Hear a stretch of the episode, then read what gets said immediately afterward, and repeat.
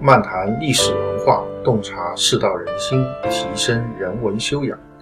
大家好，我是北川，这里是文质彬彬。本期的背景音乐是胡笳十八拍，相传其为东汉蔡文姬所作。蔡文姬是东汉大文学家蔡邕的女儿，此曲反映的主题则是著名的历史典故“文姬归汉”。汉末大乱，连年烽火。蔡文姬在逃难中被匈奴所掳，流落塞外。后来与匈奴左贤王结成夫妻，并生下了两个儿女。在塞外，他度过了十二个春秋。但是呢，他无时无刻不在思念故乡。后来，曹操平定了中原，与匈奴修好，派使节用重金赎回了文姬。于是，他写下了著名的长诗《胡笳十八拍》。叙述了自己一生不幸的遭遇。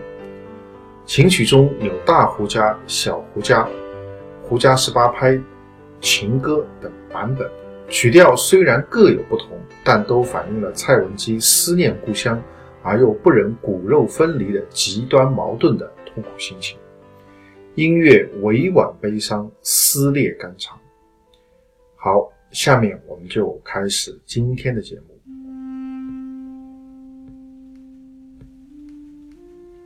今天要和大家介绍的呢，是在咸丰八年正月初四的时候，他写给九弟前线带兵的这个曾国荃啊一封家书。那么在这封家书的最后一段，个人觉得这个内容啊，对我们现代人来讲也挺有借鉴意义的，所以拿出来和大家一起来分享。那么曾国藩跟他九弟说：“他说地营之勇，锐气有余，诚意不足，气浮而不廉，兵家之所忌也。上起细察。”偶作一对联，真地云：打仗不慌不忙，先求稳当，次求变化。办事无声无秀，既要精到，又要简洁。贤弟若能行此术，则为阿兄争气多矣。那么这几句话呢，其实字数也不多，挺少的，但是我觉得这个内容啊还是挺重要的。那么曾国藩首先说啊，他说弟弟，你手下的这些兵，这个锐气啊有余，打仗要靠锐气，对不对？那你手下的这些兵，锐气有余了，都已经多出来了，但是什么不足呢？诚意不足，就这个踏实啊，这个内心当中能够定得下来，这种沉淀下的厚重之气，这个不足。就你的兵啊，都是太急躁，太想冲上去打。但是呢，缺乏一种沉下心来的稳重的心态，就不够稳重，有点毛糙。勇是勇，锐是锐，但是呢，缺乏稳重。接着呢，他说这个气浮而不敛，兵家之所忌，上起细察。他说你这个士兵如果气都浮在上面的，每天都想着上阵杀敌的，没有能够收敛，那么这个是兵家大忌。当然，你有这锐气是很好，但是只有锐气而没有这个对他进行收敛，没有这种沉稳之气。这个就不行，这个是兵家的大忌。其实呢，这不仅仅是兵家的大忌，什么家的大忌都是这个。就是你不仅是行军打仗需要沉稳，不仅仅光靠勇气，你不管做什么事情都需要锐气和沉稳的这种结合，不是光有锐气就可以的。所以我之前也经常强调，中国的文化如果从道的角度来讲，通一则通百，通千通万。所以从道的原则来讲，气浮而不敛。这就是道，所以行军打仗也要注意这个弊端，做别的事情也要注意这个弊端。所以曾国藩他虽然不懂具体的军事，他自己率军打仗每战必败，但是呢，他懂得根本的军事之道。其实军事之道跟别的之道其实是一样的。所以在这里他给他弟弟提出了这个告诫：气浮不敛的话就不好啊，不能光有锐气啊，缺少沉稳，两个都要，这个才是真正能够打得好胜仗的。那么接下去呢，他就做了一副很直白的对联送给他弟弟，他说。你按照这个办法，你就给哥哥我争光了，就给我争气了。那么这个对联是说什么呢？他说打仗啊，你要不慌不忙，先求稳当，次求变化。从中就可以看得出这个曾国藩的他的一种治军的方略啊，或者这个大体思想，就是我不要急，我先求稳当，再求有什么变化，有什么出奇制胜。我先求敌人打不败我，我先按照这通常的路数来，再想想看有没有什么出乎敌人意料的这个新的招数。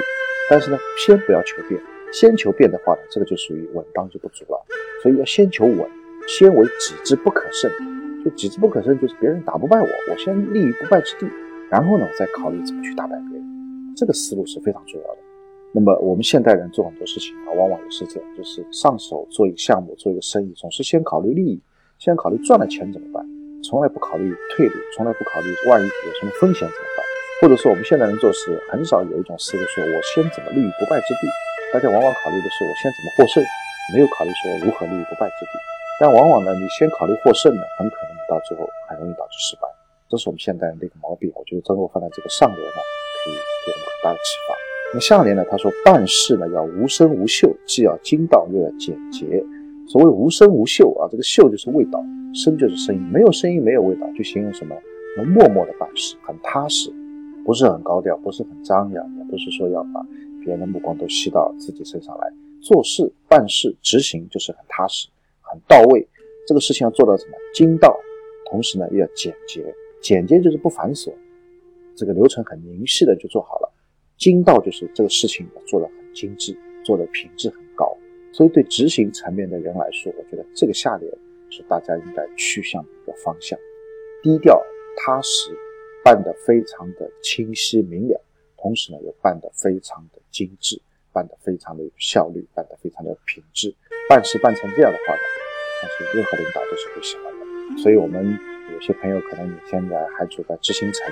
那么如何才能够被领导赏识？如何才能够晋升？这个曾国藩的这个下联啊，对大家是挺有帮助的。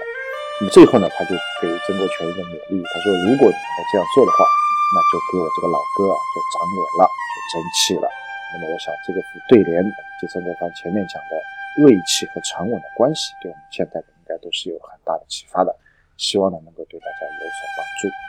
好，今天的节目就到这边。更多的信息，欢迎大家关注我的微信公众号“北川黯然日章”，在微信公众号首页搜索“北川”即可关注。谢谢。